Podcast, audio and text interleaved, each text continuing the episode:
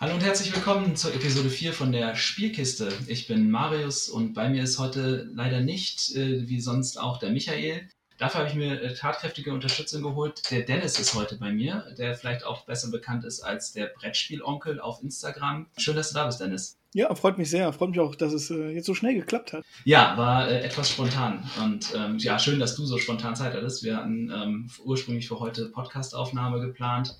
Michael ist jetzt leider äh, gerade raus. Der kommt vielleicht später noch dazu, aber ich habe jetzt dich da hier und ähm, werde dich mit ein paar Fragen löchern. Jetzt musst du wohl über mit meiner Schönheit klarkommen. Also, ich weiß, ich kann deinen eigentlichen Gesprächspartner nicht ersetzen, aber ich versuche so gut wie ich es kann. Das ist doch schon mal eine, ein, ein, guter Vorsatz für das Gespräch. Ja, ein bisschen Werbung in eigener Sache noch. Unsere Domain äh, spielkiste-podcast.de ist verfügbar. Da findet ihr auch die bisher gelaufenen Podcast-Folgen. Ähm, auch auf Instagram Spielkiste-Podcast sind wir zu finden. Und du, Dennis, bist als Brettspiel-Onkel dort zu finden. Genau, als Brettspieler-Onkel. Ich glaube, das ist tatsächlich eine Sache, die ich kurz reinschmeißen muss. Weil es ist tatsächlich bei Spiel noch ein E hinten dran. Ich habe mich für die Mehrzahl entschieden. Oh. Brettspiele-Onkel. Ich will nicht nur für einen Brettspiele-Onkel sein. Aber dafür bist du dann jetzt jedermanns Lieblingsonkel. Scheint so. Ich äh, kann mich nicht beklagen.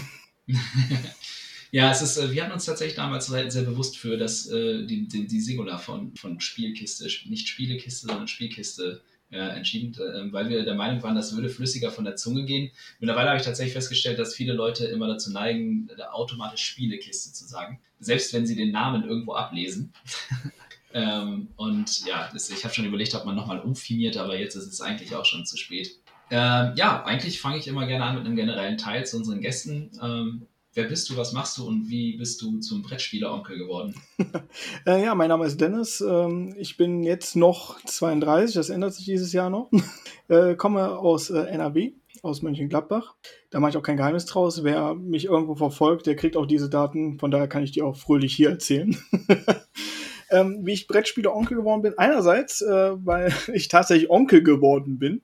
Ähm, wo ich dann gedacht habe, das, das passt Arsch auf einmal jetzt momentan, wenn äh, meine Schwester meinen Neffen bekommt, um es so zu sagen, dann vor allem ähm, sehe ich mich halt auch einfach als Person. Also wenn es irgendwo was gibt, wo Brettspiele nicht so tief drin sind, bin ich dann äh, jemand, der dann sagt so, ja, aber ich, ich hätte da eins, lass dich mal überraschen.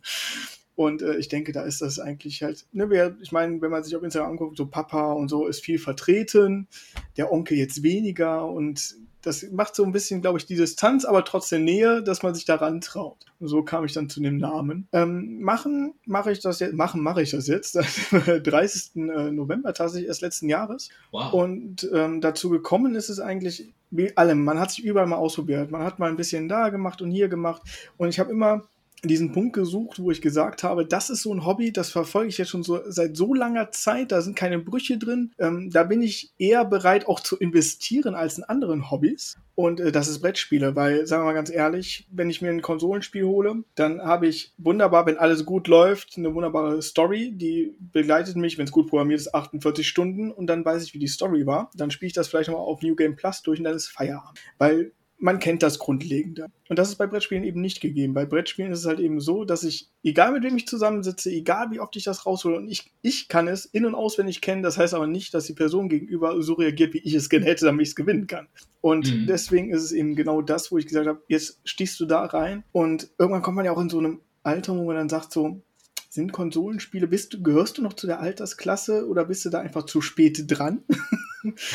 ähm, weil wenn man sich mal umguckt, was es an Influencern oder überhaupt große Firmen gibt, die sich mit dem Portfolio Videospiele Namen gemacht haben, ich glaube, da kann man heute nicht mehr einfach reinstoßen. Und da, glaube ich, ist tatsächlich der, der Brettspielemarkt noch so ein bisschen am Kommen, wo man dann sagen kann, hier kann ich meine Note noch hinterlassen. Und so kam das dann. Da ich glaube, ich probiere es aus, es kommt gut an, es freut mich. Und ähm, ja, so viel dazu.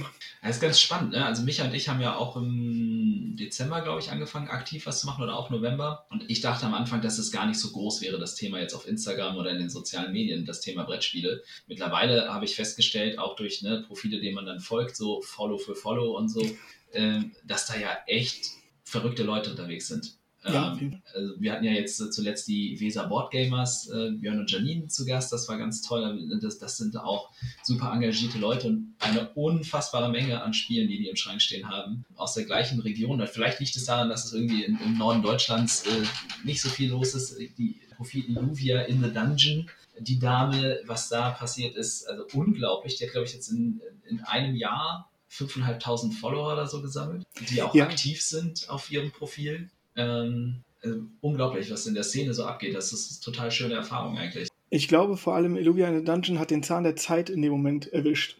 Es war Corona, wir mussten zu Hause bleiben. Es war selbst eine Person, die sich ähm, eigentlich nicht mit, mit Brettspielen vor auseinandergesetzt hat, das ist immer schon ein Problem, glaube ich, für uns, die, die wir Brettspieler sind. Wir gehen da nicht mehr so blauäugig dran. Wir denken fünfmal nach, bevor wir es kaufen. Und wenn wir kaufen, kaufen wir zu viel.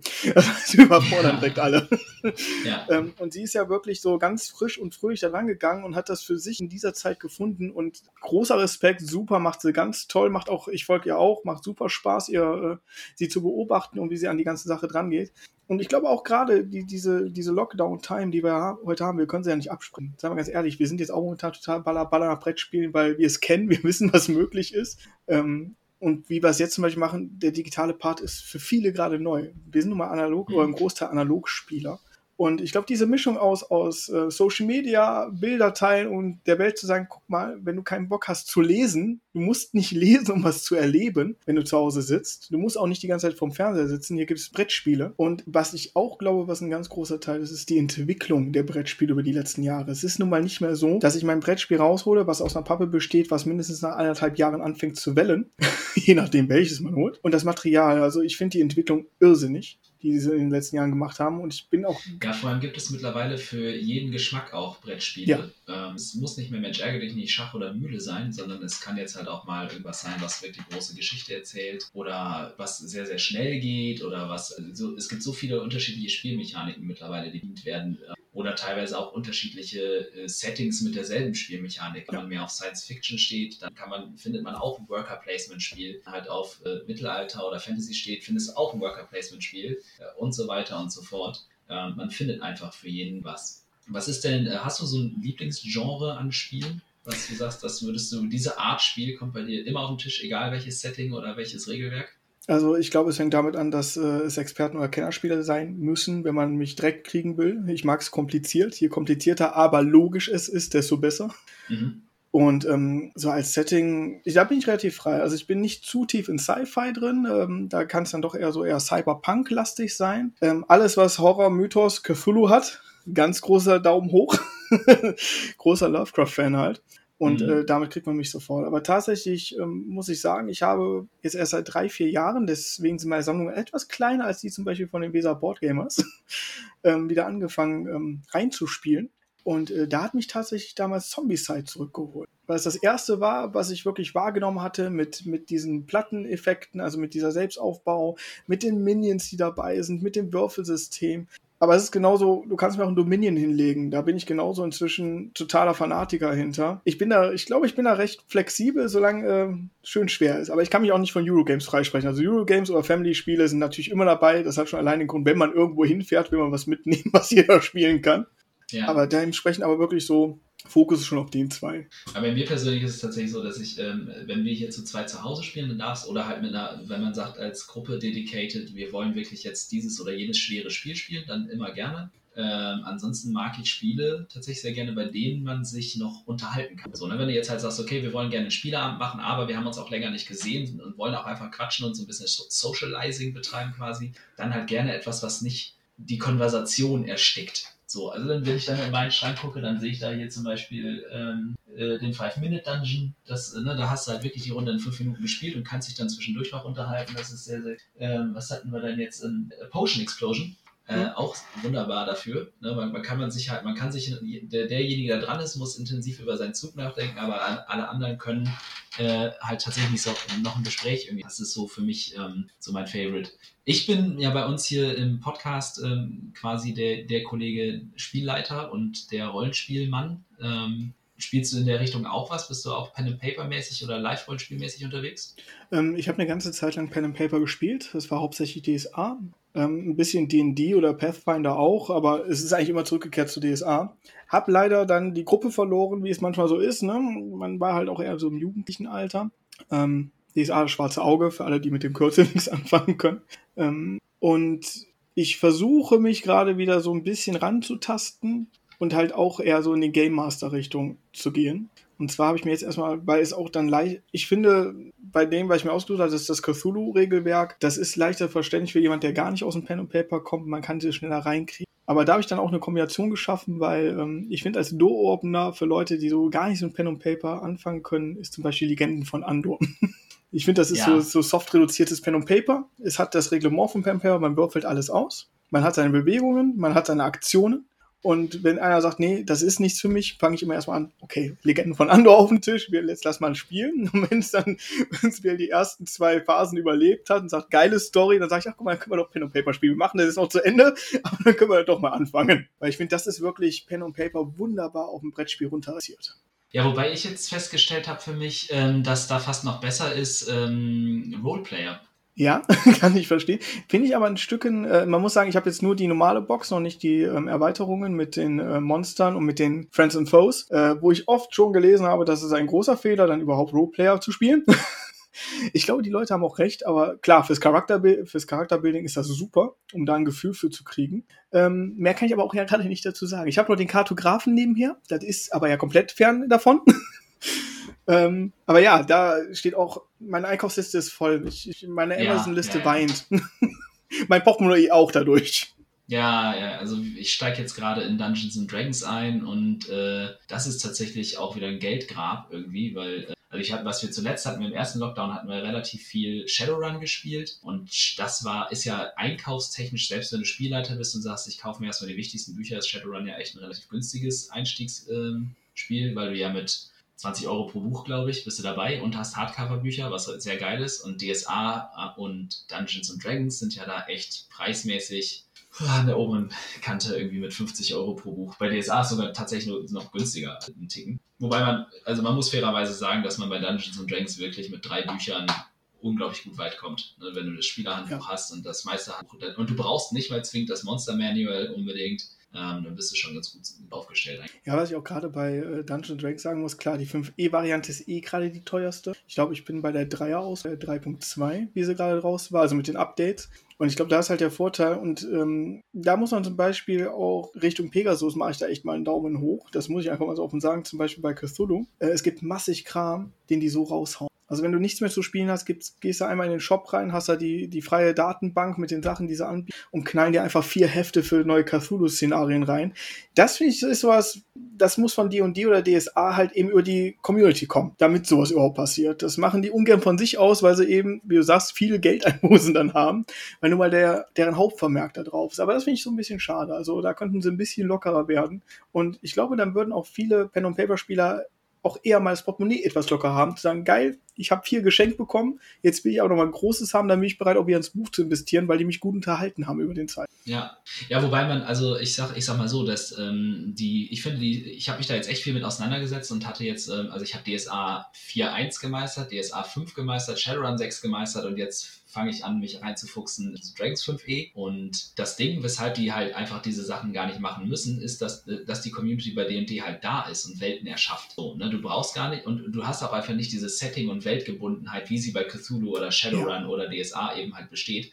Ähm, weil du kannst halt die DSA-Regeln, wir hatten darüber nachgedacht, tatsächlich, ich arbeite gerade an einem Projekt, wo wir überlegen, äh, ein Lab-Setting, also Lab, ein Lab-Hintergrund ins Pen and Paper zu übertragen, um das jetzt halt in Zeit, wo ähm, Labs ausfallen, spielbar zu machen. Ähm, ich habe da echt darüber rum überlegt, was, was willst du da, was kann man für ein Regelsystem anwenden? Da habe ich kurz überlegt, naja, also das Setting an sich würde eigentlich durch, äh, durch äh, DSA am besten abgebildet werden. Aber DSA ist so krass versessen auf Micro Micromanagement und in, ihre, in seinem Setting gefangen von den Regeln her, dass es einfach gar nicht funktioniert. Da, da finde ich, gewinnt Dungeons and Dragons einfach, ja. weil sie einfach wissen, dass ganz viele Spieler mit den drei Büchern halt mit den drei Grundlegenden einfach auskommen und gar nicht unbedingt was anderes kaufen. So, weil sie geben dir so viel an die Hand mit hier, guck mal, das ist ein Beispiel, wie du diese und jene Klasse umsetzen kannst und dann kannst du sie in jedes Setting transportieren. Danke, ciao.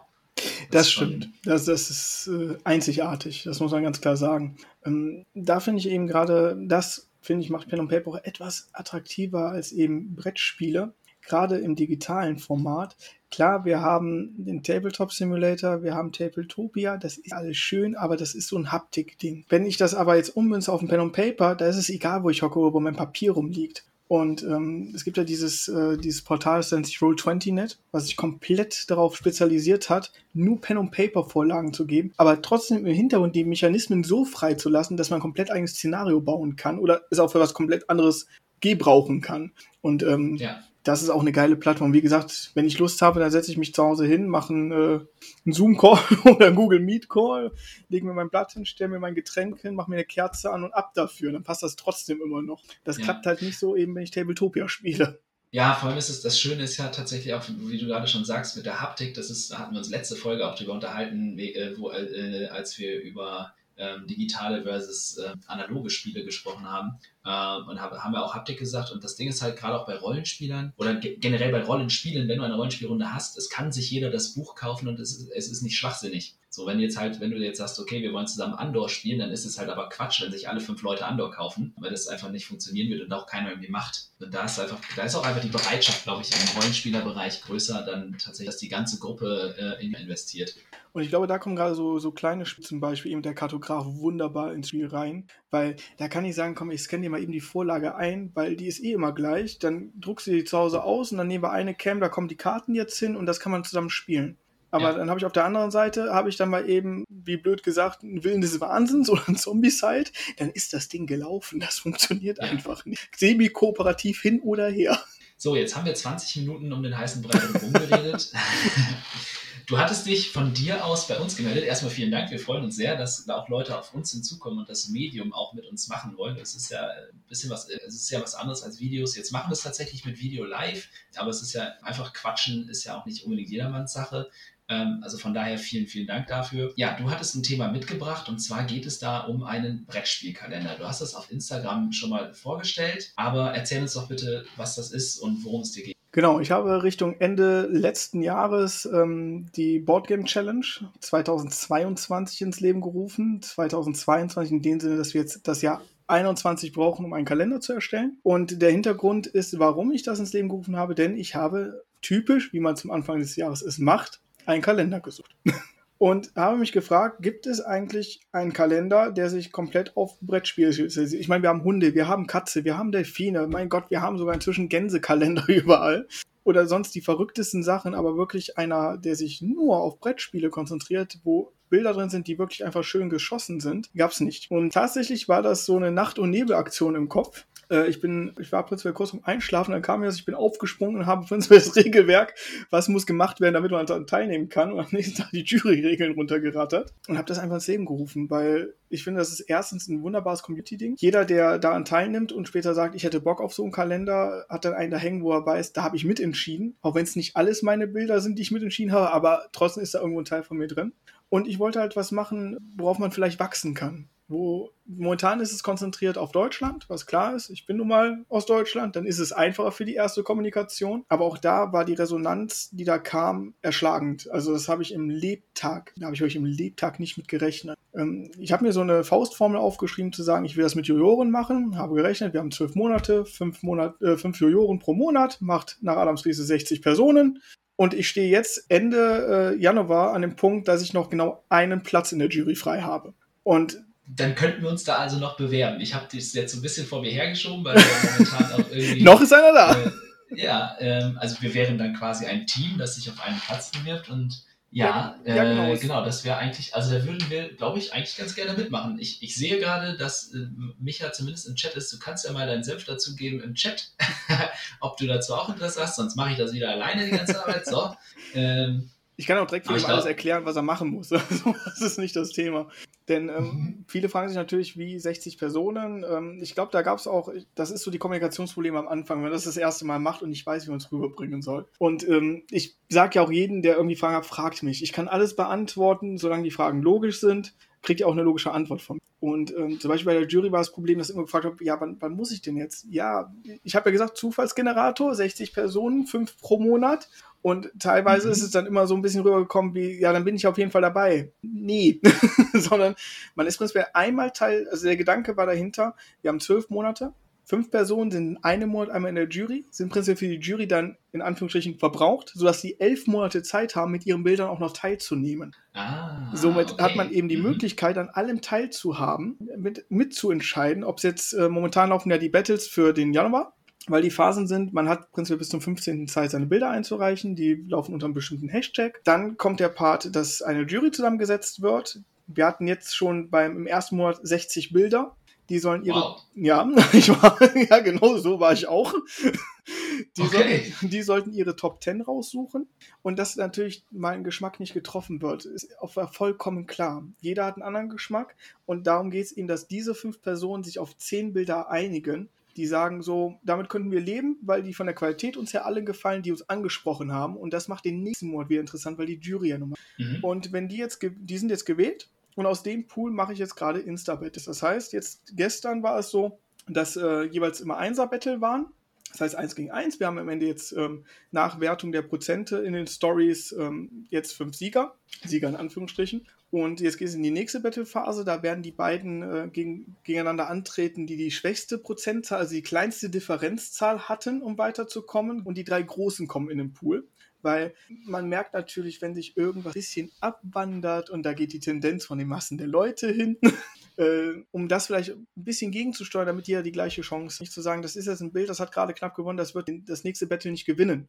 Und ähm, von da aus hat man dann wieder eine gerade Zahl. Dann gehen in das, äh, dass alle drei nochmal gegeneinander antreten. Dann haben wir das 1 versus 1 und dann haben wir zwölf Monats pünktlich das erste Bild für den Kalender. Und so wird es halt folgen. Februar ein bisschen abgeändert, genauso wie Dezember, weil Februar ist halt ein bisschen kürzer. Dezember der Grund, weil ich dann halt auch zum Ende des Jahres sage, ich mache eine Verlosung. Ich werde wir werden jetzt gucken, wie viele. Ich habe immer das Gefühl, in meinem Kopf werden es immer mehr. Mehrere oder Minimum einen Kalender will ich dann herstellen lassen und verlosen. Mhm. Äh, den kann dann jemand gewinnen. Mhm. Und äh, ich werde am Ende die äh, Printdatei, die fertige PDF-Datei, die man dann jeder Druckerei schicken kann, frei zur Verfügung stellen, so dass jeder, der Lust hat, sich den Kalender aufzuhängen oder halt auf dem Rechner digital zu haben. Okay, das ist schon mal ziemlich geil. Es waren jetzt sehr viele Infos. Wir werden die in den Show Notes nochmal zusammensammeln. Kann man denn theoretisch mehrmals vertreten sein mit, mit einem Bild, wenn ich jetzt zufällig wirklich, keine Ahnung, ich bin, was weiß ich, Fotograf oder habe eine Sammlung von Spielen, die unglaublich gut fotografiere, die toll und gewinne viermal. Kann das sein oder äh, ist man raus, wenn man einmal einen Monat gewonnen hat? Nein, man ist nicht raus, wenn man einen Monat gewonnen hat, weil am Ende entscheidet ja die Community wie auch die äh, Jury, wer wirklich weiterkommt. Es ist so, was als kleines Reglement noch drin ist, das habe ich eben noch nicht erwähnt. Wenn es in einem Monat, wenn es zum Beispiel jetzt im Januar das Spiel Monopoly, okay, wir nehmen jetzt mit Absicht Monopoly, ähm, gewinnen sollte, ist die, das Reglement, dass halt Bilder, die Monopoly beinhalten, nicht mehr zur Auswahl stehen. Weil ich möchte gerne mhm. in zwölf Monaten zwölf verschiedene Spiele haben. Der soll ja Spaß machen. Ich möchte jetzt ungerne, weil jede Menge Leute gerade auf Everdell stehen oder auf Brass, zwölf Monate Brass sehen. Dann kaufe ich mir einen Brasskalender. Ja. Wobei das natürlich auch mal eine interessante, interessante Geschichte wäre, einen Kalender zu machen mit äh, zwölfmal das gleiche Spiel, oder? Äh, wer weiß, wo, geht's, wo es vielleicht hingeht. Vielleicht machen wir auch nächstes Jahr einen großen wieder und dann machen wir noch kleine Tischkalender, die dann thematisiert sind. Ne? Es ist ja, ja alles ähm, man muss sagen, wie gesagt, das Interesse von außen ist riesig. Ähm, auch, auch die Leute, die ich mal direkt angeschrieben habe, ich habe denen eigentlich viel erzählt. Ich habe denen den Link zu dem Projekt geschickt, habe gefragt, habt ihr einfach Interesse? Weil man macht ja so ein bisschen Anlauf, ein bisschen putzen muss ja sein für sein Projekt. Und ähm, habe gefragt und es hat meistens zwei Stunden gedauert, bis die Leute zugesagt haben. Das lag meistens daran, dass die kurz offline waren und dann die Regeln gelesen haben für alles. Und das ist einfach irre. Und wer eigentlich auch wissen will, wer Ibri ist, auf meiner Instagram-Seite gibt es den Guide-Abschnitt und in dem Guide-Abschnitt sind auch alle momentan vertretenen Jurymitglieder. Also die habe ich da auch aufgelistet, weil auch das, kein Jurymitglied soll da rausgehen, ohne was davon zu haben. Das heißt, es gibt diese magische 13. Kalenderseite, wo ich dann alle 60 Personen auflisten werde, die in der Jury teilgenommen haben mit ihrem Instagram.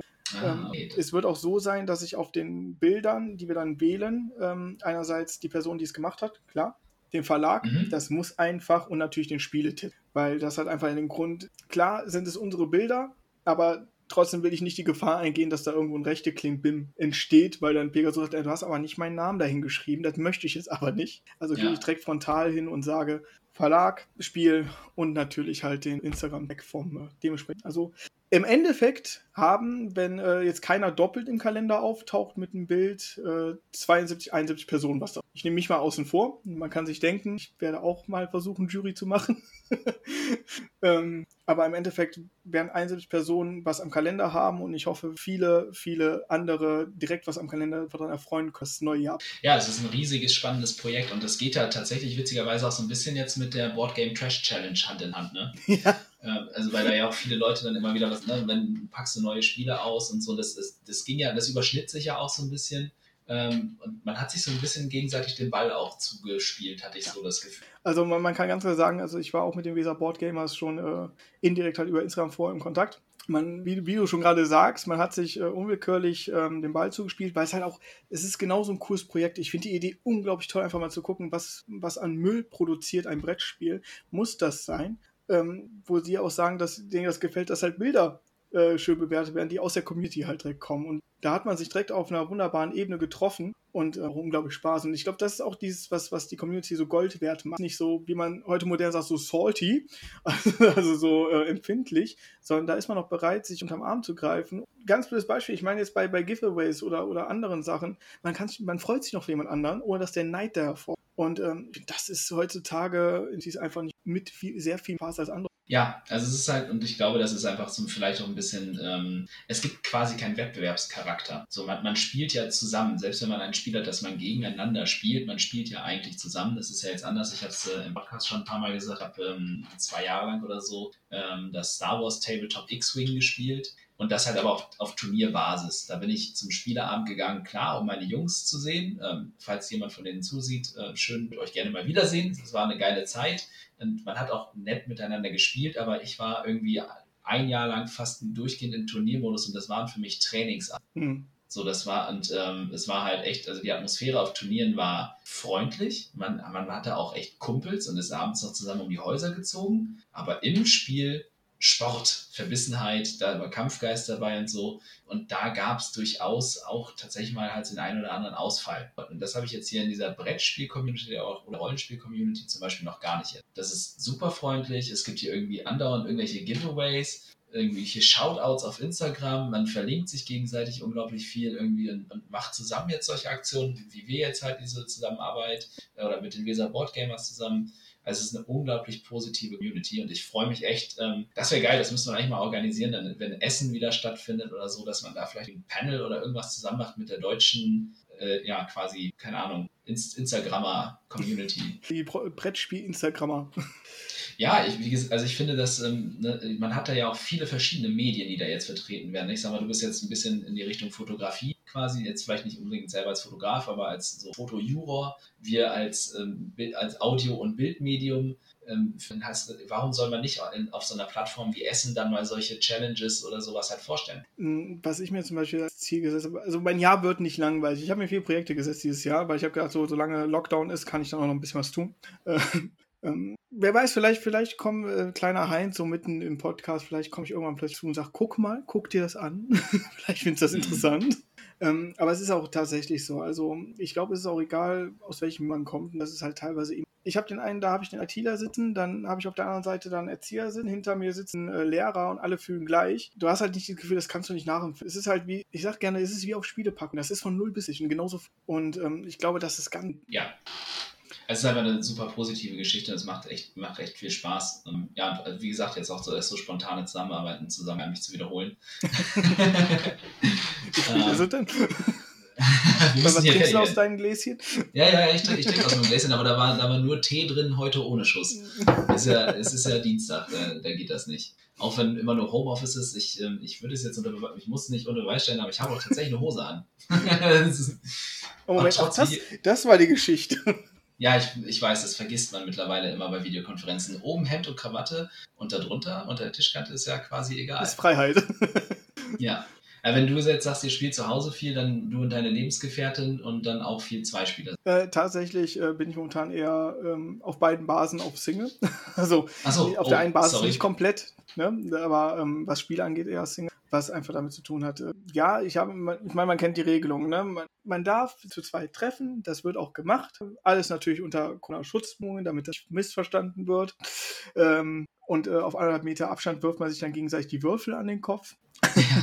ähm, aber nein, in, in dem Fall ist es wirklich solo. Ähm, also was das, ich bin momentan, man muss sagen, ich habe nicht sehr viel, das hat sich jetzt auch erst äh, entwickelt. Ich hatte mir da extra auf äh, vielerlei Hinweise der Unterhändler geholt, weil wie gesagt, wenn du noch nie Solo gespielt hast, super Einstieg, weil du einfach nicht drum kommst, Solo zu spielen, wo du bei den anderen dir vielleicht nochmal hinterherholen kannst. Mhm. Und ähm, jetzt bin ich wirklich, das macht mir Spaß. Also ich kann mir jetzt auch vorstellen, dass ich mir jetzt hier mal irgendwie ein Automata-Game nehme, wo ich mir und ähm, klar, aber ne, mit Menschen am Tisch. Womit man da wieder beim Thema Cthulhu wäre, ähm, weil ja hier Arkham Horror das Kartenspiel hervorragend alleine spielen lässt, wenn es denn sein muss. Wenn es denn sein ähm, muss, ja. ja. Es macht zu zweit auch Spaß. So. Ich meine, wir haben wir es gespielt, wir sind im Szenario oder so. Meine Dame nickt, äh, glaube ich. Und, also wir müssen es mal wieder rausholen. Es ist halt. Ähm, also Arkham Horror ist so ein Ding, ich, ich mag es sehr gerne, aber man muss sich darauf einlassen. Ja. Es ist halt auch an der Kampagne echt viel Arbeit, dann immer dran zu denken, okay, wir sollten wirklich dringend ein paar von diesen Erfahrungspunkten ausgeben, weil sonst wird es halt hinten raus immer schwieriger. Ähm, es ist ja schon allein reinbeißen in die Regeln. Also wenn, wenn ich dann denke, man hat ein Kartenspiel in der Hand und ja. äh, fragt sich, soll ich jetzt erst das Rezessionsbuch noch von hinten nach vorne lesen oder doch die Spielregeln? Ähm, auch das, ich, ich liebe es. Ich liebe das Artdesign und wenn man einmal drin ist, ohne Frage, schwer, noch ein anderes Kartengame zu finden, was in irgendeine dieser Richtungen wandert, dass es toppen kann. Es ist, mhm. Wenn man es versteht, perfekt ausbalanciert. das ist das Eklige daran. Aber ja. es ist halt, es ist halt ein Krampf da rein. Also das war auch so eins, wo ich tatsächlich drei, vier Mal die Regeln gelesen habe, bis ich wirklich gesagt habe, so, und jetzt fangen wir wirklich mal an zu spielen. Ja, also wir haben es auch tatsächlich immer, das Referenzhandbuch und die Spielregeln nebenbei liegen und teilweise dann halt auch noch irgendwie eine Website offen oder so, dann irgendwelche Wordings oder so. Dann das Interessante ist, dass ich halt als X-Wing-Spieler und so mit FFG-Wording halt gut vertraut bin mittlerweile oder war sehr gut vertraut mit. Es ist ja wirklich spannend, wie die, wie die Sachen aufbauen, ne? mit Muss-Effekten und Kann-Effekten und wie sie dann aufeinander gestapelt werden und oder nicht. Ähm, das macht ja so ein bisschen auch den Reiz daran, raus, daran aus, eigentlich finde ich, ähm, in dieses Spiel da so richtig durchzusteigen. Oh, ja, und das, ich glaube, das die Flight eigentlich auch immer. Also es ist halt so eine ganz bestimmte Magie, die ähm, diese Spielehersteller gemacht haben. Für mich sind das die schönsten Anleitungen, die man lesen kann. Wenn man weiß, wie, wie die handhaben, sind das die schönsten Anleitungen. Weil nichts ist am Ende wirklich unschlüssig. Zwar fragt man sich was, aber wenn man die Frage schon stellt, ist das Handbuch da und gibt dir eine Antwort darauf. Ja, das stimmt. Aber um nochmal auf den Kalender zurückzukommen, gibt es denn irgendetwas, was man nicht einschicken sollte oder darf oder irgendwelche Einschränkungen irgendeiner Art? Ähm, ich sag mal, ich könnte jetzt äh, das typische Portfolio nennen, alles was äh, rassistisch ist, sexistisch. Äh, da bin ich wirklich am Punkt gesagt, ich glaube, das brauche ich bei der Community nicht. Ähm, und ich glaube, wenn das jemand macht, wird die Community ganz schnell reagieren, dass das verschwindet oder mhm. anders ähm, ausgemustert wird. Klar, es gibt Reglements, die ganz klar sagen, bitte halt dich dran, guck, dass es ein sauberes Bild ist. Aber ähm, da habe ich wirklich drauf verzichtet, weil ich einfach auf gesunden Menschenverstand plädiere. Kann vielleicht in manchen Phasen gefährlich sein, so zu handhaben. äh, aber bis jetzt wurde ich äh, nicht äh, eiskalt äh, überrascht. Jeder, der jetzt zuguckt und meint, er kann einen äh, machen, denkt dran, ich kann eure Accountnamen lesen, ich die Bilder angucke. und äh, ich glaube, das ist auch einfach. Ich, ich meine, ich weiß nicht, wie sie damit handhaben. Instagram direkt. Mein Facebook sagt zwar, ne, es ist ja mal Facebook, wir haben da ein Auge drauf. Ich glaube, die reden viel. Und da sollte man dann schon selbst drauf achten. Aber genauso glaube ich auch, dass es unglaublich schnell rausgefüttert wird, wenn da Leute bei sind, die wirklich dieses Ding zu ihrem machen wollen und sagen, das hat ihn. Natürlich würde ich selbst auch agieren, sobald mir sowas über. Also das Übliche ansonsten aber quasi, solange es irgendwie Thema Spielen zu tun hat. Äh, wie sieht es aus mit digitale Spiele oder Setups von sowas? Also da sind wir schon wirklich, äh, ich heiße ja nicht ohne Grund Brettspiele-Onkel. ich sag mal, wenn, wenn du jetzt da hingehst und mir ein Tabletop-Bild hin oder ob du äh, TCG da hinlegst, wenn du schön Magic-Karten fotografieren kannst und willst das zeigen, dann fotografier Karten. Da habe ich auch nichts gegen. Wenn es denn dementsprechend halt. Aber das Problem für die Fotografen, die ähm, zum Beispiel Magic nehmen, dann ist Magic raus, weil Magic ist ein großes Spieleuniversum. Ähm, das ist dann nun mal, das muss denen dann klar sein. Klar, sie können dann noch Pokémon-Karten nehmen oder Yu-Gi-Oh! Wenn sie die noch rumfliegen haben, immer zu, gerne. Ähm, aber das wird halt für, von mir als komplettes. Also klar, mhm. die verschiedenen TCG-Varianten, aber immer dann. Deswegen klar bin ich auch furchtbar momentan äh, am Reizpunkt, weil jetzt halt Kaltheim rauskommt von äh, Magic und Wikinger und geil. Äh, aber ich weiß, warum ich momentan keine Bilder selbst in den Pool reinschmeiße für das ganze Szenario. weil einerseits möchte ich einfach nicht dabei sein. Ich glaube, vielleicht in meinem Geburtstagsmonat, da ich das aber mache ähm, weil ich es viel schöner finde, zu sehen, was von außen macht. Unglaublich Spaß. Und solange der Pool vorhanden ist und die Leute auch sagen, und nächsten Monat mache ich nochmal mit und probiere es aus, nächsten Monat mache ich nochmal mit und probiere es aus, einfach weil ich Bock drauf habe, ja, super, was soll, was soll ich mich da einmischen mit meinen Bildern? Dann ja. meine, man wird gesagt, ich mache den Kalender, ja, wenn ich das will, kann ich mir selbst einen Kalender mit zwölf Bildern von mir machen. Ich habe es ja zu Hause rumliegen. ja, klar. Ja, und das ist eben genau Aber das. es ist ja, muss, muss ich sagen, das ist ja auch das Tolle jetzt, ähm, ne, dass du, als du sagst, ich nehme mich da komplett raus und mache nur die Orga. Das heißt, du hast eigentlich nur die Arbeit und nicht das Vergnügen. Also natürlich hast du am Ende auch die, die, die tollen, die tollen Bilder, keine Frage. Ähm, aber erstmal nimmst du dich da raus und machst, machst die ganze Arbeit für uns, dass wir am Ende mit hoffentlich vielleicht ein paar hundert Leuten in Länder. Ähm, also dafür auf jeden Fall schon mal danke. Das ist echt cool, dass, dass es Leute gibt, die sowas machen. Total gerne. Ähm, ich glaube, da gibt es einen Spruch, der passt sehr schön, den äh, meine Mutter mir immer gerne sagt. Du sollst das verschenken, was dir selbst am größten Freude macht. Und äh, ich finde, das passt bei diesem Kalender sehr gut, weil es macht mir eine unglaubliche Freude zu sehen, wie er sich entwickelt und äh, das am Ende zu verschenken und zu sehen, wie sich andere freuen, da kann ich mich darum. Ja, so wird es ja hoffentlich auch kommen. Also ich bin, ich bin gespannt. Vielleicht ähm, ergibt sich das ja jetzt über das Jahr noch. Ich meine, wir haben ja jetzt äh, gerade erst den ersten Monat rum, äh, dass, dass die Resonanz so groß ist, dass man da vielleicht irgendeinen kleinen Shop aufsetzt. Oder kann man die Bilder vielleicht auch auf Tassen drauf, T-Shirts oder sonst Dinge. Man kann ja heutzutage mit Bildern sehr viel machen. Hast du also hast du in die Richtung auch schon mal gedacht, dass man irgendwie sowas in der, in der Art und Weise macht oder soll es erstmal bei diesem Kalender bleiben?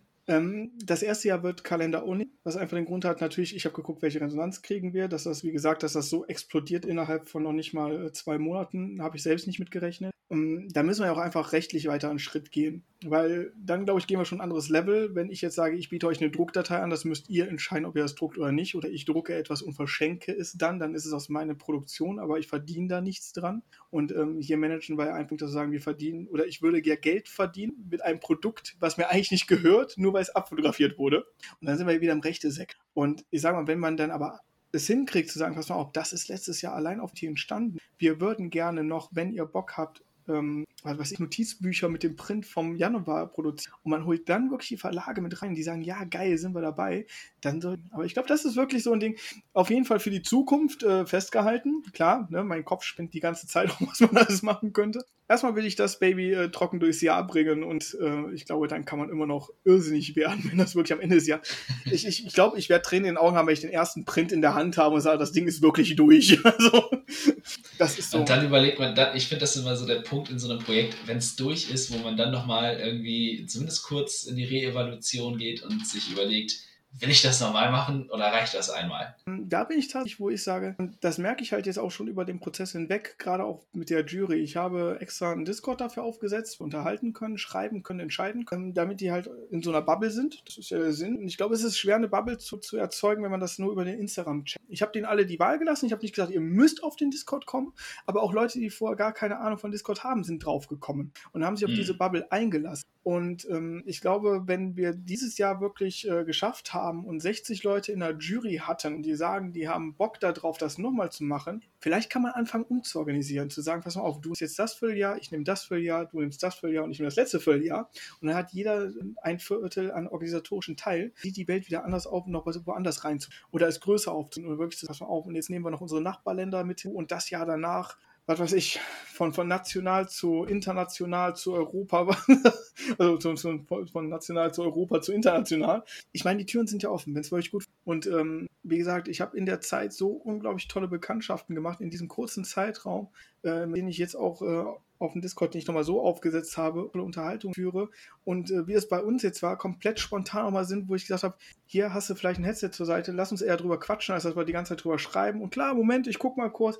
Klar, der Lockdown begünstigt das, müssen wir ganz ehrlich sein. Wir sind halt alle ja. zu Hause. Ähm, aber halt auch einfach mal die reagieren, sozusagen, hey, moin, ne, ich bin da, was geht so bei euch? Und das ist toll. Also das macht einfach riesigen Spaß. Und, und ich glaube, das ist auch eine Sache, die eben bei Brettspielen eben nicht nur Lockdown bedingt. Da freue ich mich halt auch, wie du schon sagst, zum Beispiel, dass man sich bei Essen einen Stand macht und sei es nur, dass der ganze Schmor mal vorbei ist und man sich setzt mit 60 Spielen im Rucksack und äh, sagt so, und jetzt treffe ich 20 andere Leute, die ich jetzt nur über Instagram kennengelernt habe und wir verbringen jetzt ein Hardcore-Brettspiel-Wochenende.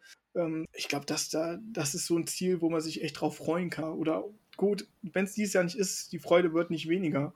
Ähm, aber ja. halt so eine Community gefunden zu haben. Und da bin ich ganz ehrlich, das hatte ich lange nicht mehr. Also es ist lange her, dass ich so eine Community hatte, wo ich gedacht habe, da habe ich Bock drauf, den Mensch hinter dem Nickname kennenzulernen und ähm, zu gucken, wo es vielleicht hingeht, was man vielleicht für Kooperationen machen kann. Weil wir haben alle unglaublich tolle Projekte. Und vielleicht ist es gerade eben das Randtasten. Gut, ich komme aus dem digitalen Bereich, scheint es ja auch kein Neuland zu sein. Mir ist auch aufgefallen, dass gerade viele Gestalter oder Tontechniker viel gerade machen online. Mhm. Ähm, wie gesagt, ich bin selbst Mediengestalter gewesen oder ich bin gelernter Mediengestalter, nur ich werde mein, mein Berufsfeld momentan ein bisschen wechseln. Ähm, aber das ist trotzdem etwas, wo du sagen kannst, und jetzt springen wir auf die Digitalisierung. Jetzt zeigen wir mal der Regierung und den Schulen, wie es sauber funktionieren kann und wir spielen damit. Ne? Das ist ja, nicht mal gelogen, wenn wir sagen, wir spielen damit. Aber ja. es ist machbar. Also ich brauche jetzt nicht die neueste, den neuesten Rechner zu Hause stehen zu haben, um einen Call zu machen, um zu sagen, guck, hier ist mein Spielbrett, hier ist mein Stift, lass uns anfangen. Das halt, ja, das stimmt.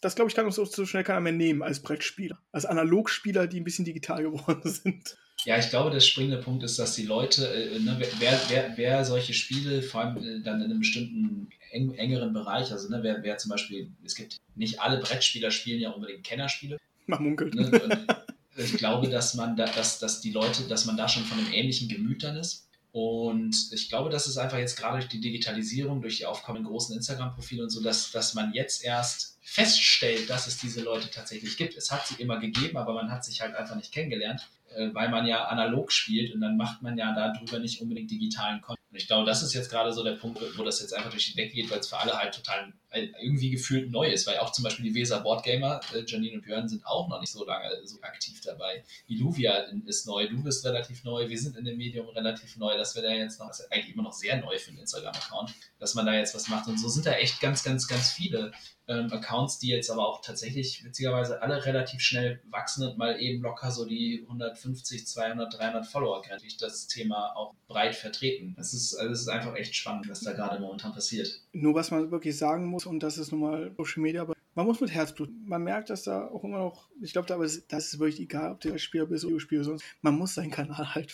ne? ja. man muss Stories raushauen, am besten 200 am Tag im Sekundentakt. Und ähm, ich habe mir jetzt zum Beispiel als Mindestmaske also mit zwei Bilder. Ähm, klar, es ist ein Stück Arbeit, aber eins weiß ich immer noch. Und ich glaube, das ist ganz wichtig. Wenn ich, ich darf nicht angefangen, gelangweilt zu werden davon. Mhm. Wenn ich die Freude immer noch habe, zu sagen, so ich zum 15. Mal das gleiche Brettspiel raus und fotografiere, aber das 15. Bild, aber es ist wieder komplett anders als alle anderen Bilder, die ich gemacht habe, weil ich immer noch einen Aspekt an diesem äh, Brett finde, was ich noch nicht mitgenommen habe. Zum Beispiel, für mich ist Skis das beste Beispiel. Das habe ich jetzt ja bekommen das war ein ähm, nachträgliches Weihnachtsgeschenk von meiner besten Freundin.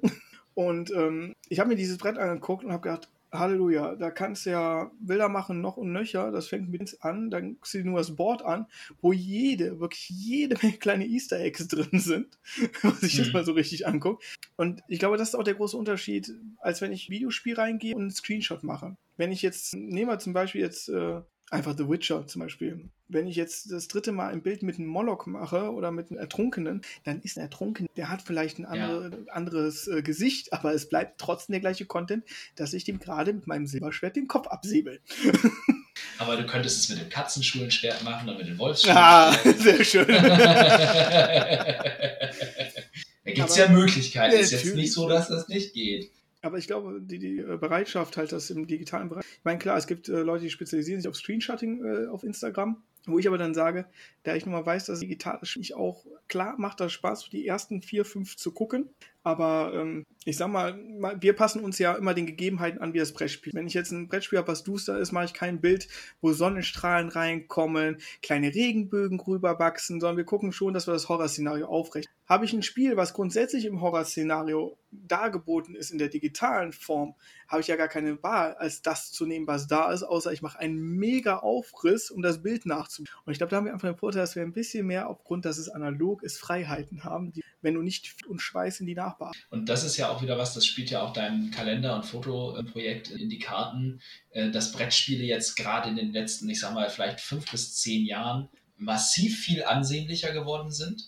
Ich meine, ne, ich meine, ich meine ne, also wenn ich mir jetzt so deinen Schrank gucke, eins der aller, aller ältesten, also ich glaube, das älteste Spiel, was ich hier stehen habe, ist Hero Quest aus den 80ern. Uh, ein Original, ja, ein Original. Ähm, ich glaube, es ist auch noch ziemlich vollständig. Mir fehlt was von der Erweiterung. Ich hatte auch tatsächlich mal diese, die Erweiterung, aber da fehlen ein paar Sachen von. Das ist ein Originalspiel, das hat mein Vater ähm, mit seinem Bruder schon gespielt, als die jung waren. Und das ist halt 40 Jahre her. Ähm, das sah auch schon gut aus. Aber wenn ich mir jetzt heute angucke, ähm, welche Qualität Plastikteile, Resinendruck und Gusse und so mittlerweile erreicht haben oder halt auch die Drucke von, von den Spielbrettern an sich, das ist ja nochmal ein paar dpi quasi nach oben gegangen. Wir sind ja, ja mittlerweile in einem Bereich, wo ja eigentlich auf vielen Brettern von modernen Spielen schon eigentlich HD gedruckt wird, ja. quasi in Anführungszeichen so. Ne? Oder wenn ich mir jetzt, äh, ich, ich habe den Kickstarter leider verpasst und habe schon äh, hier äh, geraged ähm, von dem Frostpunk. Mhm. Ja, ich bin, bin ich bei dir, ich könnte auch ausrasten. Ja, ich habe es ich jetzt leider zu spät gesehen, weil irgendjemand, Iluvia oder so, das hat auf Instagram gepostet hat, dass der Kickstarter jetzt bald kommt oder was. Äh, und ich dachte, ja, super geil, zu spät gesehen. Äh, und wenn, alleine schon, wenn du dann irgendwie das Aufmacher-Video mit den Detailfotos von diesem Turm, von dem Generatorturm anguckst, was sie da planen zu gießen oder zu drucken oder was, unglaublich. Also wunderschön und ähm, gerade durch Plattformen wie Kickstarter ähm, ist es ja auch einfach viel größer geworden. Ne? Das ist die ganze Brettspielszene, was auf einmal da ist. Wenn ich mir alleine Essen angucke, letztes, äh, vorletztes Jahr, da waren ja so viele Independent-Verlage oder Self-Publishing-Leute in einer Halle, die da nur so ein Spiel hatten, was noch gekickstartet. Unglaublich. Ähm, ich habe es jetzt zum Beispiel, ähm, man muss sagen, ich bin dieses Jahr, oder besser gesagt diesen Monat, ähm, Kickstarter ähm, entjungfert worden von mir selbst. ich habe ich weiß, ich habe lange mich gedrückt, weil es ist halt diese Kreditkarten äh, ist vorbei, ja. jetzt ist es gelaufen. Es ist nicht eins, es sind direkt drei geworden. Ähm, Upsi. Upsi, genau. Ähm, und darunter ist zum Beispiel äh, ein polnisches Studio, äh, Cheshire Games, ähm, das hat Call of Madness, Call of Madness. Das ist prinzipiell eigentlich stereotypisch so wie Neuroshima Hex von den, von den Formen her.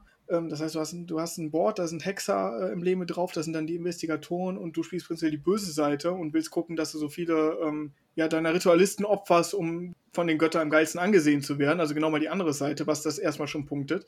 Aber wenn ich allein denke, dass es einfach Figuren gibt, die wirklich groß sind, die eigentlich keine richtige Funktion haben, einfach aussehen wie wirklich so eine aphore Statue, ähm, die dann mal auf, auf einen ähm, Platz gesetzt werden, wo der Gott ist und dann wird das mal hingekippt, weil du die, weil du schlafen gelegt wurdest durch irgendeinen Effekt und dann darfst du ihn wieder aufstellen.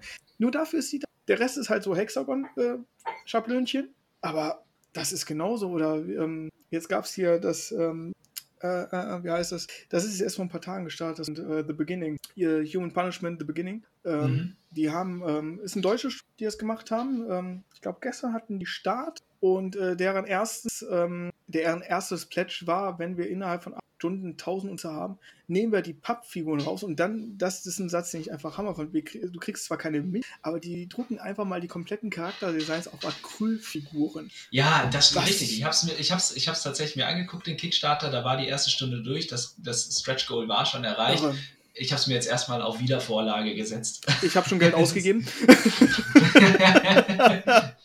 da konnte ich dann nicht Nein sagen, ähm, weil es ja auch Cyberpunk-Szenario ist, ne? Super geil. Ne, es ist halt eben nicht genau Sci-Fi, aber Cyberpunk da gewinnt. Ja, ja, das ist ähm, genau, alleine dadurch auch, was da an, ist, das Risiko ist auch ein bisschen geringer. Ne? Du bist kein Verlag, du entwickelst es nicht und schmeißt es auf den Markt und guckst dann, ob es klappt, sondern du hast halt, okay, du hast auf jeden Fall viel Blut, Schweiß, Tränen, Arbeit und vielleicht auch ne, jede Menge Zeit und alles da rein investiert, ähm, aber du hast halt einen Prototyp, der am Ende des Tages fertig ist. Es waren dann natürlich im Verlauf der Zeit sicherlich ein bisschen mehr und so, aber du hast halt diesen einen Prototyp und dann haust du es auf Kickstarter und guckst und dann, du hast dann aber nicht am Ende ein Lagerhaus voll mit Sp einem Spiel, das nicht läuft. So, ne? ja. Ich glaube, dass dadurch halt zum Beispiel auch solche, solche Spiele funktionieren, wie zum Beispiel Village Attacks. Das ist ja auch ein Dungeon Crawler, wo du als Monster die Dörfler äh, töten musst, die versuchen, dein Dungeon zu, äh, auszuräuchern. Ähm, na, das würde ich, glaube ich, das würde ein Verlag an sich so nicht unbedingt rausschmeißen, weil es ja nicht das Stereotype gut gegen böse ist, sondern eben umgekehrt. Ähm, aber es funktioniert halt über Kickstarter, weil du da halt die Community erreichst, die sich dafür interessiert. Ich finde, das ist auch sehr interessant zu sehen, wo du gerade genau dieses Spiel nennst, dass du das Monster bist und jagen. Ähm, hat ja zum Beispiel gezeigt, dass äh, gerade auch hier wieder das Gegenstück von Analog, das Digitale, äh, das Spiel, was Evolution heißt, wo vier Helden sind und einer spielt das Monster und der Fokus war aufs Monsterspielen gelegt und das Spiel ist gefloppt. ja? okay. Und hier geht man bei Kickstarter hin ähm, und macht das einfach als an eine Analog-Variante davon. Funktioniert. Warum? Weil die Leute, die sich auf Kickstarter bewegen, genau sowas. Wir, mhm. ich meine, wir sind ja bereit, Geld auszugeben für etwas, was noch gar nicht existent ist, was sich geil liest und zu, zu 50% noch heiße Luft ist.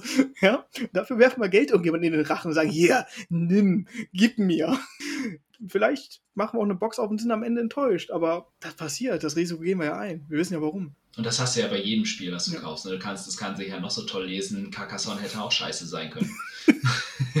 ist es nicht, aber es hätte auch Mist sein können. Und das ist, ich glaube, dass du halt auch durch so, durch so Plattformen wie Kickstarter oder generell das Web, ähm, du erreichst eben die Leute, die genau nach sowas suchen. Die haben die Stereotypen durch und finden sie immer noch nach wie vor gut.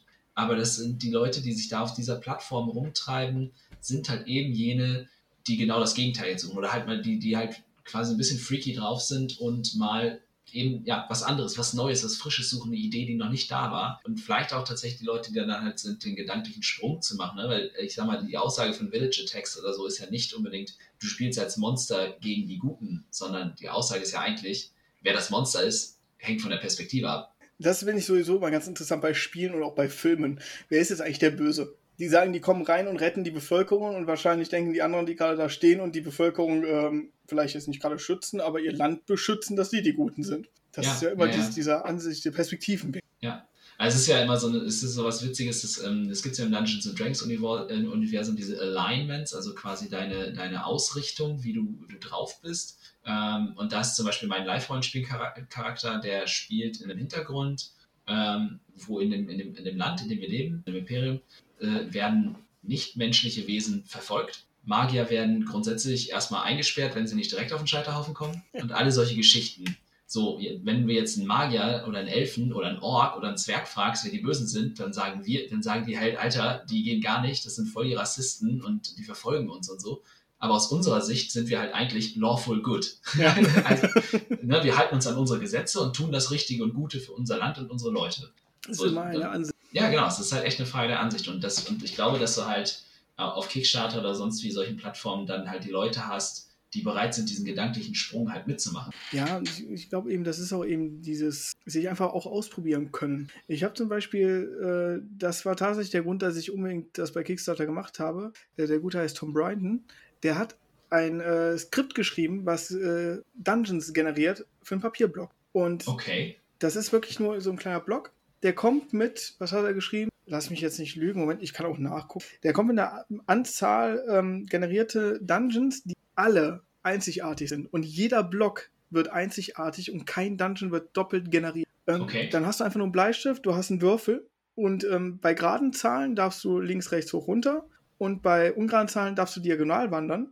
Aber du musst halt die, die ähm, Werte durchlaufen. Das heißt, wenn du eine 3 würfelst, muss auch die 3 gehen. Und ähm, mhm. das gibt halt automatischen Effekt, wenn du zu einer Truhe willst, kannst du halt so einen Gegner rennen. Du hast halt vier Boxen, wo du halt dein Gold reinträgst, wo du deine Lebenspunkte reinträgst. Und da habe ich gedacht, geil, ein Dungeon Crawler für mal eben unterwegs. Was denn?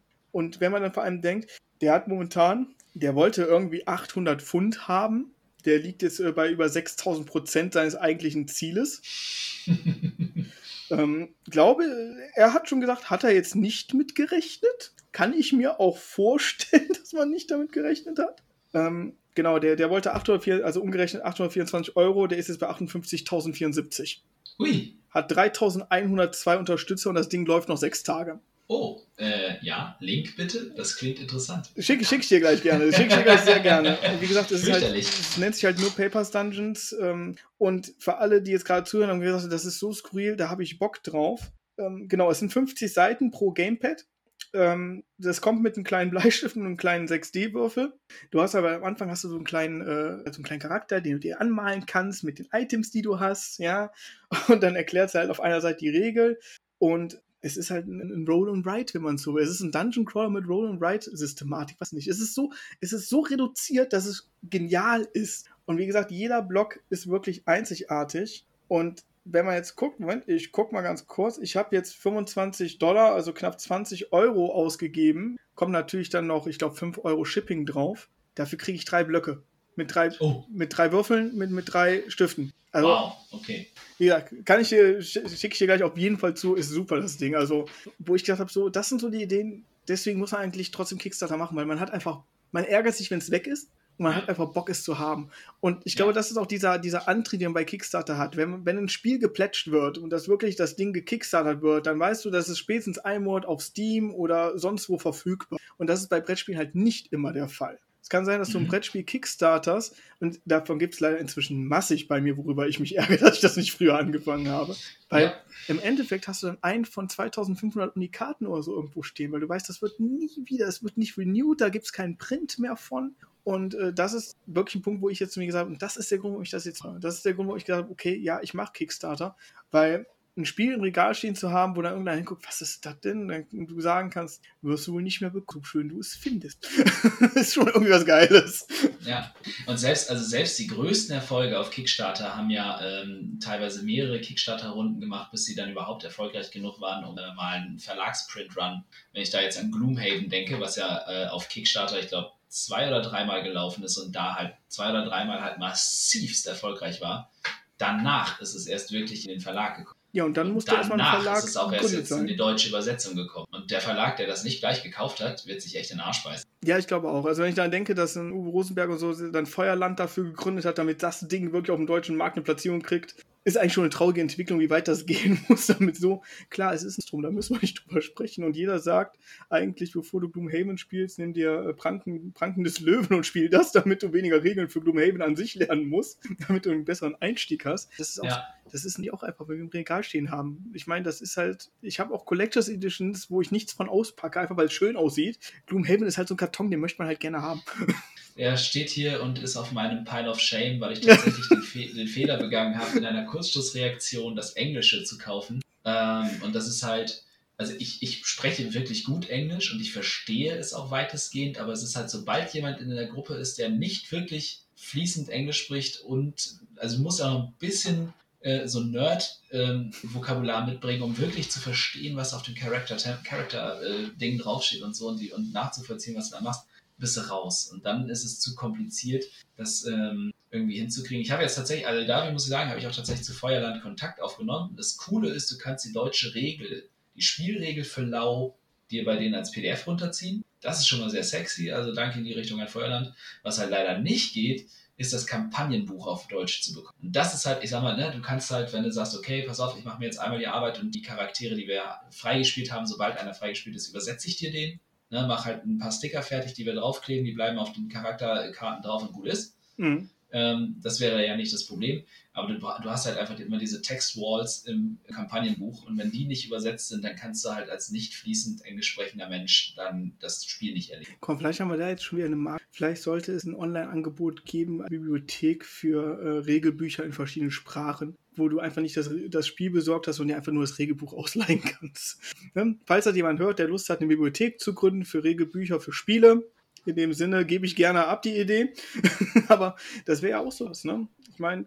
Ja, ganz, ganz ehrlich, ich war jetzt, ne, wo ich mir das angeguckt habe, ich, ich wäre sofort bereit gewesen, mit Feuerland sagt ja hier, ähm, klar, Kampagnenbuch als PDF und Regel kannst du kriegen als E-Book, kostet nochmal 25 Euro. Ich sage, ja, okay, geil, bevor hier Gloomhaven verschimmelt, gebe ich dir lieber nochmal 25 Euro oder was und ähm, spiele halt dann das doch und halt als PDF ist nicht ganz so geil, aber ich hab's halt. So, ich kann es halt jetzt spielen, auch mit Leuten, die nicht fließend Nerd-Englisch sprechen oder Fantasy-Sprache. Und sagen wir ganz so. ehrlich, da, da, liegt der Vorteil einfach, dass es heute tappt oder sehr schöne große Smartphones. Dann knallst du den da, da drauf dann sagst du so, Regelbuch Seite 25, guck da mal rein, dann weißt du Bescheid auf Deutsch. Ja. Ähm, klar, würde ich auch machen, also gebe ich dir vollkommen recht. Würde ich denen auch nochmal das Geld in den Rachen werfen. Aber ich glaube, das ist so, was wir momentan auf Kickstarter auch hatten, was wahrscheinlich auch die gleiche Problematik haben würde, ist Tainted. Ganz tolle Idee, super schön gemacht, sieht ganz toll aus, aber ist genauso komplex halt wie in Gloomhaven und in der Aufmachung. Wenn du, das ist auch so ein Spiel, wenn du das nicht auf Deutsch hast, wirst du wahrscheinlich nicht überrollt. Ja, vor allem ist es zu komplex dann. Ne? Ich meine, grundsätzlich bin ich, ich, ich, nehme, ich nehme mal raus, dass ich jedem äh, ein Monopoly oder so auf Englisch erklärt bekomme. Oder halt vielleicht auch noch ein Ticket to Ride weil es halt alles nicht so kompliziert ist. Aber Gloomhaven oder diese großen Spiele, die entwickeln sich ständig und dann hast du ja wirklich da, es ist ein Kombo-Spiel. Es ist halt einfach ein Kombo-Spiel. Ähm, da musst du dann halt immer wieder auf Zack sein. Das ist auch der Grund, warum ich jetzt äh, hier, warum ich kein einziges Rollenspielregelwerk, das ich spiele, auf Englisch habe weil ich dann wirklich sicher sein will, wie die Regel funktioniert, um sie meinen Spielern beibringen zu können. Oder halt nochmal nachschlagen zu können und dann wirklich safe sagen zu können, ja, ja, das ist so, ich muss dieses Wort nicht nachsuchen, weil ich das weiß, was das Wort bedeutet. Es ist dann immer die, diese Gratwanderung. Du willst ja Leute fürs Brettspielen begeistern und das auch mal komplexer hingehen. Aber damit, damit wirfst du ja komplett wieder zum Anfang zurück. also, ja. Du wirfst ihn, das ist halt aber es sieht schön im Regal aus. Da muss man auch sagen, es gibt auch Käufe, die machen hundertprozentig nur wegen des Regals. Da, da weißt du, der Inhalt ist für die Tonne, aber der Karton sieht klasse aus, wenn der im Bild ist. ja, sowas habe ich tatsächlich nicht. Ich, ich glaube, also unser Pile of Shame ist auch tatsächlich echt klein. Hier sind ein paar Sachen, die sind ein- oder zweimal gespielt worden, mehr, aber sie sind gespielt worden. ist, ich, kann kann hier tatsächlich echt direkt hinter das Regal gucken. Also einmal spiele das Witcher-Brettspiel, Oh, ja, ich weiß, dass es ein super frustrierendes Spiel sein soll, weil du eigentlich immer nur aufs Maul kriegst. Beim Witcher-Brettspiel, ich habe dieses Abenteuer, also ich habe das Abenteuerspiel und das war irgendwie. Also ich, ich hatte. Nicht vom selben Spiel. Jetzt, jetzt gucke ich nach, was ich auf der Liste ja. Tatsächlich ist es The Witcher Abenteuerspiel. Und zwar von Heidelberg Games und äh, FFG. Ja, also ich habe es hier stehen, ist einmal gespielt worden, hat mich irgendwie nicht so vom Hocker. Aber ich wäre bereit, das zu tauschen. Sie ist die Frage, was möchtest du? Das kommt darauf an, was du mir anbieten kannst. Ich müsste deine Sammlung kennen. Äh, wenn äh, du Interesse hast, was ich in meiner Sammlung habe, ah, das ist ein wunderbarer Übergang, den du gerade geschaffen hast, der kann auch gerne bei mir auf meinem Instagram-Account gucken. Ich habe da einen Linktree. Ähm, wer da draufklickt, kriegt die Links zum Discord, bekommt den Link zu meinem äh, GG-Profil. Ähm, was habe ich da noch drin? Ach ja, die, die Amazon-Wunschliste. Oh. irgendwo, irgendwo muss okay. man sie ja verstecken. Ja, ja, ja, ja. Äh, BGG, Board Game Geeks. Genau. Äh, erklär, mal, erklär doch mal kurz bitte, weil ich bin, also ich bin tatsächlich auch nicht wirklich bewandert drin und vielleicht ein paar von den Zuschauern und äh, Zuhörern auch nicht. Äh, sehr gerne. Also Board Game Geeks ist eigentlich die Plattform für Board Game Geeks, super, ne? Das ist jetzt super hilfreich. Ähm, ist die Plattform, die, das ist die Bibliothek aller Brettspiele. Ähm, wenn man ein Brettspiel sucht, tatsächlich auch egal, ob Deutsch oder Englisch, man wird zum richtigen Brettspiel äh, geführt. Ähm, da kann man, es gibt inzwischen sehr viele Apps, die damit kommunizieren. Es gibt eine, die heißt BG Stats, um das kurz direkt mit reinzuschmeißen. Man kann seine Spiele, wie man sie auch kennt, von Läden auflisten. Man kann seine Wunschlisten da generieren. Ist jetzt nichts Besonderes im ersten Augenblick, weil man denkt, Moment, warum soll ich es da machen, wenn ich es Amazon habe? Hat folgenden Grund. Also jetzt kann man sich über das Jahr eine Statistik aufbauen.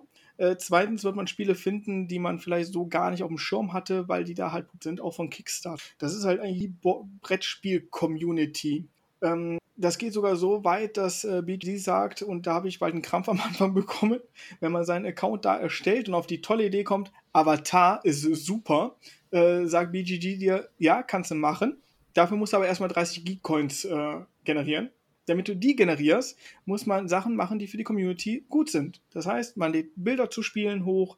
Äh, es gibt einen Geek-Mod-Bereich, da kann man dann Bilder ähm, akzeptieren oder also die Community entscheidet, ob ein Bild akzeptiert wird oder nicht, ob das in der richtigen Kategorie eingeordnet ist. Es gibt äh, Spieleartikel, ähm, die da hochgeladen werden, Reviews, Szenarien, äh, wirklich komplette Seiten, wo ein komplettes Szenario von einem Abend dargestellt wird, mal besser, mal schlechter. Wie gesagt, kann man entscheiden, ob das dann als Community interessant ist ähm, wenn man wirklich, ich sage es einfach, man gibt, nehmen wir als Beispiel, man nimmt Zombie-Side. Und man kommt auf die Zombie-Side-Seite, dann gibt es einmal das reguläre Rating, es gibt ein Durchschnittsrating, was da berechnet wird. Ähm, es gibt eine Kurzerklärung, wie viele Spieler etc., was man so von der Box kennt. Und darunter kommt erstmal eine Zeile mit massig Bildern aus der Community. Und ähm, das Spiel hilft auch, wenn man vielleicht mal nicht direkt ein Spiel findet, wo man es kaufen kann, hilft es zum Beispiel zu checken, ob zum Beispiel auf Ebay dieses Spiel überhaupt angeboten wird, in irgendeiner Form, egal auf welche, was ich eine sehr coole Geschichte. Und ähm, es ist halt wirklich dafür gedacht, um ja die Konnektivität zu erhöhen und auch die Kommunikation. Gerade gerade Kickstarter sind viel in den Foren da unterwegs. Also wenn man jetzt nicht darauf hoffen will, dass man beim Kickstart, ähm, wenn man jetzt äh, nicht gerade darauf hoffen will, irgendwie über Kickstart über Upgrades ranzukommen, kann man auch mal die Foren einfach dann mal den Entwickler subscriben, also folgen. Das ist halt auch so eine Sache, mal Entwickler folgen. Ja, jedes Up Update, was der postet, muss man nicht ewig suchen oder auf seiner Homepage vielleicht ist diese Information auch sonst nirgendwo je aufgetaucht und kann halt dann ähm, da äh, handhaben. Man muss sagen, viele Kickstarter-Labels ähm, sind da vertreten. Tatsächlich ist äh, Yellow äh, da vertreten, aber Cosmos, ja, Pegasus hat einen Account, gepflegt nennt man das jetzt nicht. ähm, aber das Interessante halt wirklich ist dieses Statistiksystem, was das ist, weil man eine sehr geile Statistik mhm. machen kann.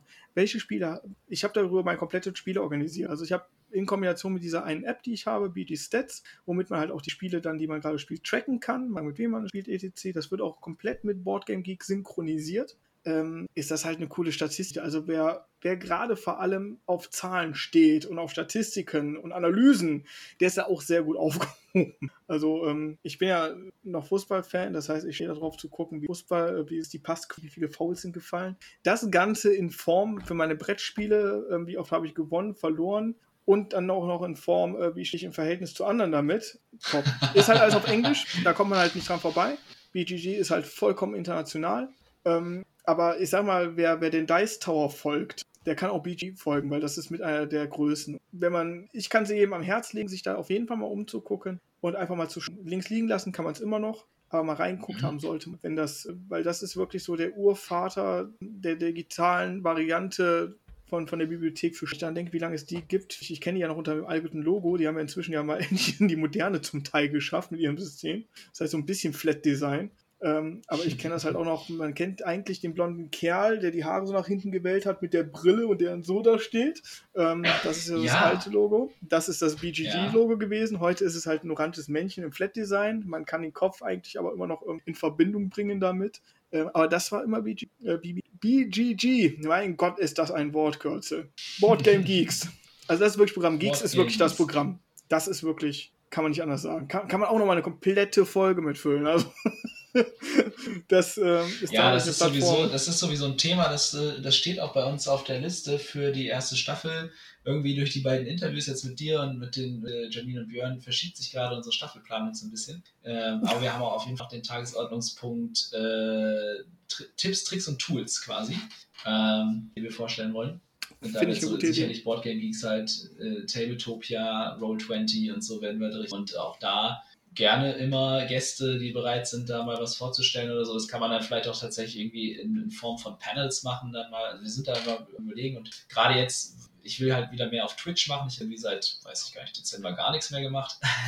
ähm, ja, das kann man im Prinzip dann in dem Rahmen irgendwie, wollten wir das dann gerne auch machen, dass man halt wirklich Gäste einlädt und das in Twitch-Channel nochmal hübsch macht. Dann kann man halt auch mal Panels machen oder wenn jemand sich mit der Anwendung sehr, sehr gut auskennt, kann vorstellen. Ähm, ja, genau. Also, wie gesagt, nicht? für weitere Kollaborationen wir immer gerne noch offen dafür. Boardgames, ja, vielleicht soll ich auch mal registrieren. Es kommt ja dann jetzt doch immer mal wieder irgendwie was dazu.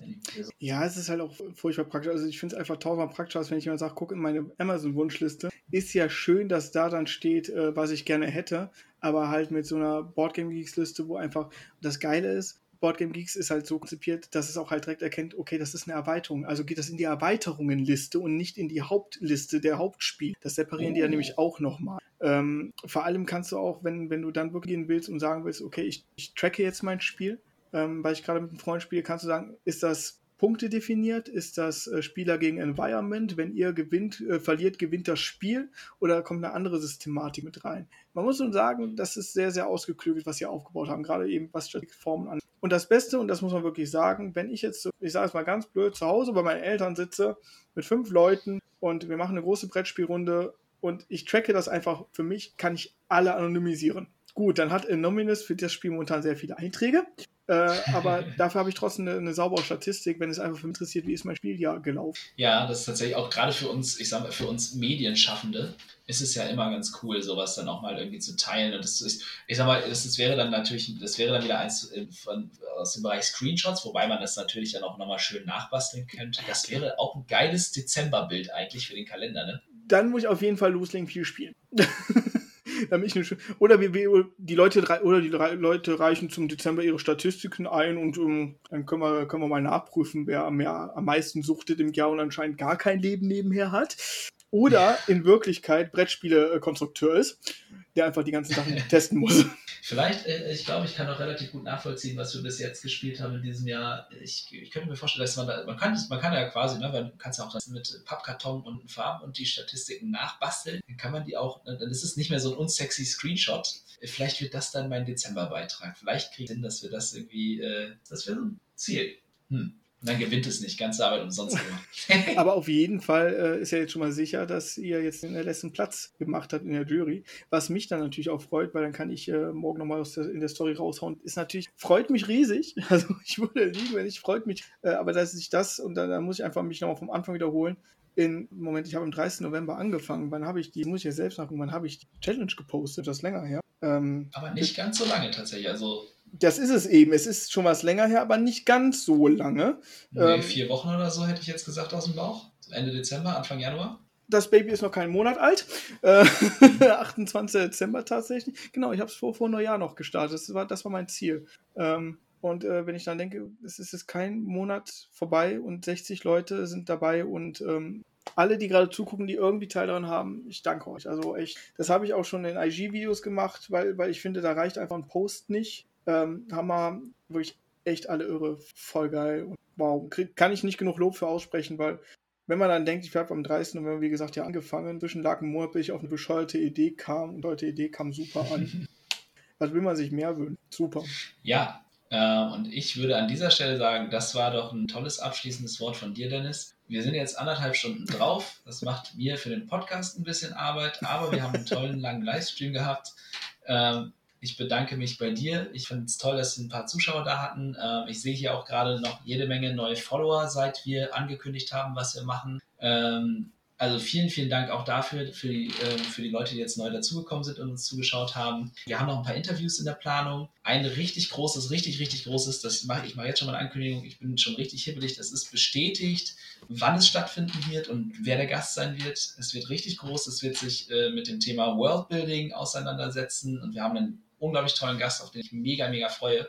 Aber ich kann es noch nicht genau äh, jetzt mit Namen und äh, so ankündigen, weil wir eben noch jetzt genau darauf äh, uns abstimmen müssen, wer wann die Werbung dafür macht. Ähm, ja, und da aber schon mal sagt, lasst euch gesagt sein, das ist Anfang Februar haben wir einen Gast ähm, zum Thema Worldbuilding, der auch zumindest bei den Leuten, die sich damit auseinandersetzen, mit Dungeons bauen, sicherlich bekannt sein wird. Ich freue mich riesig darauf und ich denke, dass wir da nächste Woche spätestens genaues zu sagen können. Dennis findet ihr als Brettspiele-Onkel bei Instagram. Da ist dann auch seine anderen Links und die Regeln zur Challenge noch hinterlegt. Ja, von dir noch letzte Worte. Freut mich, dass ich dabei sein durfte, dass es spontan von beiden Seiten geklappt hat. Freut mich noch mehr. Und ähm, wenn es nochmal eine Möglichkeit gibt, wo ihr sagt, ihr könntet von jemandem gebrauchen, der nicht halten kann, bin ich gerne nochmal dabei. Also vielen, ja, vielen Dank, dass es geklappt hat. Es war mir eine Freude, es hat riesig viel Spaß gemacht. Beim nächsten ja. Mal dann vielleicht auch hoffentlich zu dritt. Äh, und an dieser Stelle bleibt mir eigentlich nur noch zu sagen, spielt gut und bis zum nächsten Mal.